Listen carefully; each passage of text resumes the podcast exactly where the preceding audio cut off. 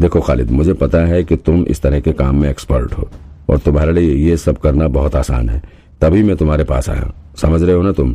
इतना कहते हुए विक्रांत ने वहाँ कैटल उठाकर कम में चाय उड़ेल ली, और फिर इसे पीने लग गया। खालिद की एक खास आदत ये थी कि यह बंदा चाय का बहुत शौकीन था, और इसका चाय की पत्तियों का भी धंधा था। यह हमेशा चाय पीते ही मिलता था। विक्रांत की बात सुनने के बाद खालिद कुछ देर तक शांत होकर उसकी तरफ़ देखता रहा।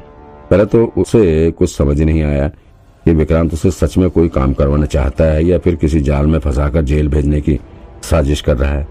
कुछ देर तक सोचने के बाद उसने जवाब दिया मैं मैं कैसे कर सकता हूँ? जो काम पुलिस नहीं कर सकती भला मैं वो काम कैसे कर सकता हूँ? सॉरी मैं ये सब नहीं करता। हम्म, चलो फिर भाई क्या ही कहे नहीं कर सकते तो विक्रांत ने चाय की एक चुस्की लेते हुए कहा अच्छा अच्छा खालिद ये बताओ वो चिन पोकली वाला चौल किसके पास पड़ा था? वो तुमने खरीदा था या नहीं किसी से? अरे नहीं नहीं तुमने उसे खुद ही बनवाया था। मैं तो भूल ही गया था। है। चौल का नाम सुनकर खालिद के माथे पर पसीना आने लग गया। दरअसल खालिद ने वो चौल गैर कानूनी तरीके से बनवाया था। और विक्रांत को ये बात अच्छे से पता थी। वो ऐसा है ना, अभी हम पुलिस वालों को गवर्नमेंट की तरफ़ से ऑर्डर आया है कि इलीगल प्रॉपर्टी का ऑडिट करके उसके विरुद्ध अभियान चलाया जाए। विक्रांत ने मुस्कुराते हुए कहा, वैसे तुमने तो खुद ही ज़मीन खरीद कर बनवाया था न चौल? विक्रांत की धमकी तुरंत ही खालिद को समझ में आ चुकी थी। ठीक है ठीक है, मैं कोशिश करूँगा, लेकिन उसमें मेरा भी कमीशन फिक्स होगा। और जो भी खर्चा होगा, वो सब तुम्हें देना होगा। खालिद ने जवाब दिया। अरे अरे इतना परेशान क्यों हो रहे हो? नहीं होता तुमसे तो रहने दो, कोई बात नहीं। विक्रांत ने हँसते हुए कहा, लेकिन क्या तुम ये कर सकते हो? मेरा मतलब लीगली तुम ये काम कर सकते हो। अरे साहब लीगली ही हो तो ये काम हो जाता। तो आप भला मेरे पास क्यों आते? खालिद ने जवाब दिया, आपका काम हो जाएगा। आप उसकी टेंशन मत लीजिए, मैं लीगली करूँ या इलीगली ये मेरा टेंशन है। आप बीच में मत पड़ना। विक्रांत ने बड़े ध्यान से खालिद की बात सुनी और फिर उसने कुछ सोचते हुए कहा, मैं तो बस ये कह रहा था कि कुछ लोगों ने कंप्लेंट की थी कि तुम्हारा चौल इलीगल है, लेकिन मुझे यकीन नहीं हुआ। धूर्त लोगों से कैसे काम करवाया जाता है, ये विक्रांत को बहुत अच्छे से पता है। विक्रांत को पता है कि कौन सा पासा कब और कहाँ फेंकना है। खालिद ने पहले तो विक्रांत को कुछ सेकंड तक घूरा और फिर उसने अपना मन मारते हुए कहा अच्छा ठीक है, मैं कर दूँगा, मत दीजिएगा आप कमीशन। और और मैं खर्चा भी जो होगा देख लूँगा। और मैं ट्राई करूँगा कि आपको कम से कम पैसे में ये जिम आपको मिल जाए। खालिद को पता था कि विक्रांत से पंगा लेना खतरे से खाली नहीं है। अगर उसका दिमाग फिर गया तो बिना मतलब का बवाल झेड़ना पड़ेगा। अरे thank you thank you Vikrant ने ज़ोर से हँसते हुए कहा अच्छा चलो, मैं चलता हूँ। तुम ध्यान रखना अपना हाँ। ये ये पैर तो ठीक हो गया ना तुम्हारा? चलो चलो, आराम करो। विक्रांत उठ खड़ा हो गया। साथ में उसने अपने हाथ में वहाँ रखा हुआ चाय का एक बड़ा सा डिब्बा भी उठा लिया। अच्छा फिर मेरा नंबर ले लो। और जैसे ही कुछ काम हो, तुरंत फ़ोन कर देना। विक्रांत ने अपना फ़ोन नंबर खालिद को नोट करवाया और फिर वहाँ से चाय का एक पूरा डिब्बा लेकर वापस अपनी गाड़ी में आकर बैठ गया। सारा चाय बहुत पीता है ये। इसकी, वैसे इसकी चाय भी अच्छी थी। गाड़ी में बैठे बैठे विक्रांत चाय के डिब्बे को देखते हुए बोल पड़ा। उधर खालिद विक्रांत को जी भर के गालियाँ दिए जा रहा था। साला हरामी, मुफ़्त की चाय भी ले गया। जिम का प्रॉब्लम सॉल्व हो जाने के बाद विक्रांत बहुत खुश था।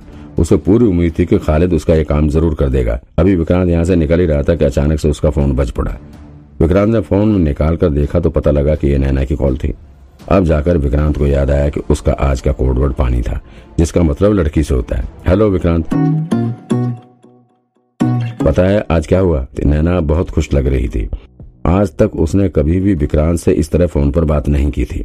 क्या हुआ? विक्रांत ने उत्सुकता पूर्वक सवाल किया। आज मैं अपने पुलिस स्टेशन के पास वाले मार्केट में गई थी। जानते हो ना वो मार्केट? जो तुम्हारे घर के पास में ही है। मतलब पुलिस स्टेशन और तुम्हारे घर के बीच में। हाँ हाँ जानता हूँ। बताओगे क्या हुआ? विक्रांत ने पूछा। वहाँ मुझे एक औरत मिली थी। उसने मुझसे कहा कि मैं उनकी बहू हाँ। कोई मिसअंडरस्टैंडिंग हो गई होगी। विक्रांत ने हँसते हुए कहा, लेकिन फिर अगले ही पल वो सन्न रह गया। क्या? अरे, उसने कहा कि उसके बेटे का नाम विक्रांत सक्सेना है। नैना ने मुस्कुराते हुए कहा अब तुम बताओगे, इसका मतलब क्या है? जब विक्रांत वापस घर लौटा तो वहाँ का नज़ारा देखकर दंग रह गया। उसने कभी सपने में भी नहीं सोचा था कि उसके साथ ऐसा भी कभी हो सकता है। वह नैना अपने पुलिस यूनिफॉर्म पहने हुए माँ के साथ किचन में मोमोज बनवा रही थी। नैना अपने हाथों से मोमोज तैयार कर रही थी, जबकि माँ स्टोव के पास खड़ी मोमोज पका रही थी।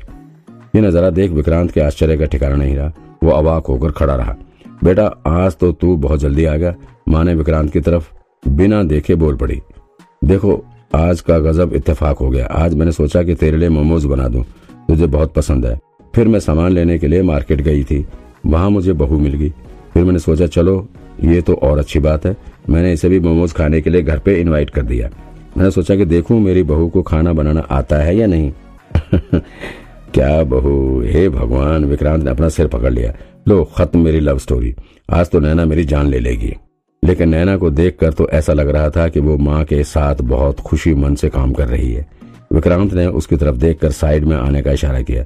उसके बाद वो खुद बेडरूम की तरफ़ चला गया। जैसे नैना बेडरूम में आई, विक्रांत ने धीमी आवाज़ में उससे पूछा, ये सब क्या कर रही हो तुम? यहाँ क्यों आई? ओ रियली तुम मुझसे पूछ रहे हो। नैना ने विक्रांत को आँखें दिखाते हुए कहा यह सवाल मुझे तुमसे पूछना चाहिए। डफर, क्या कहा तुमने अपनी माँ से? हम्म? अब जाकर विक्रांत को याद आया कि ये सब रायता क्यों फैला हुआ है।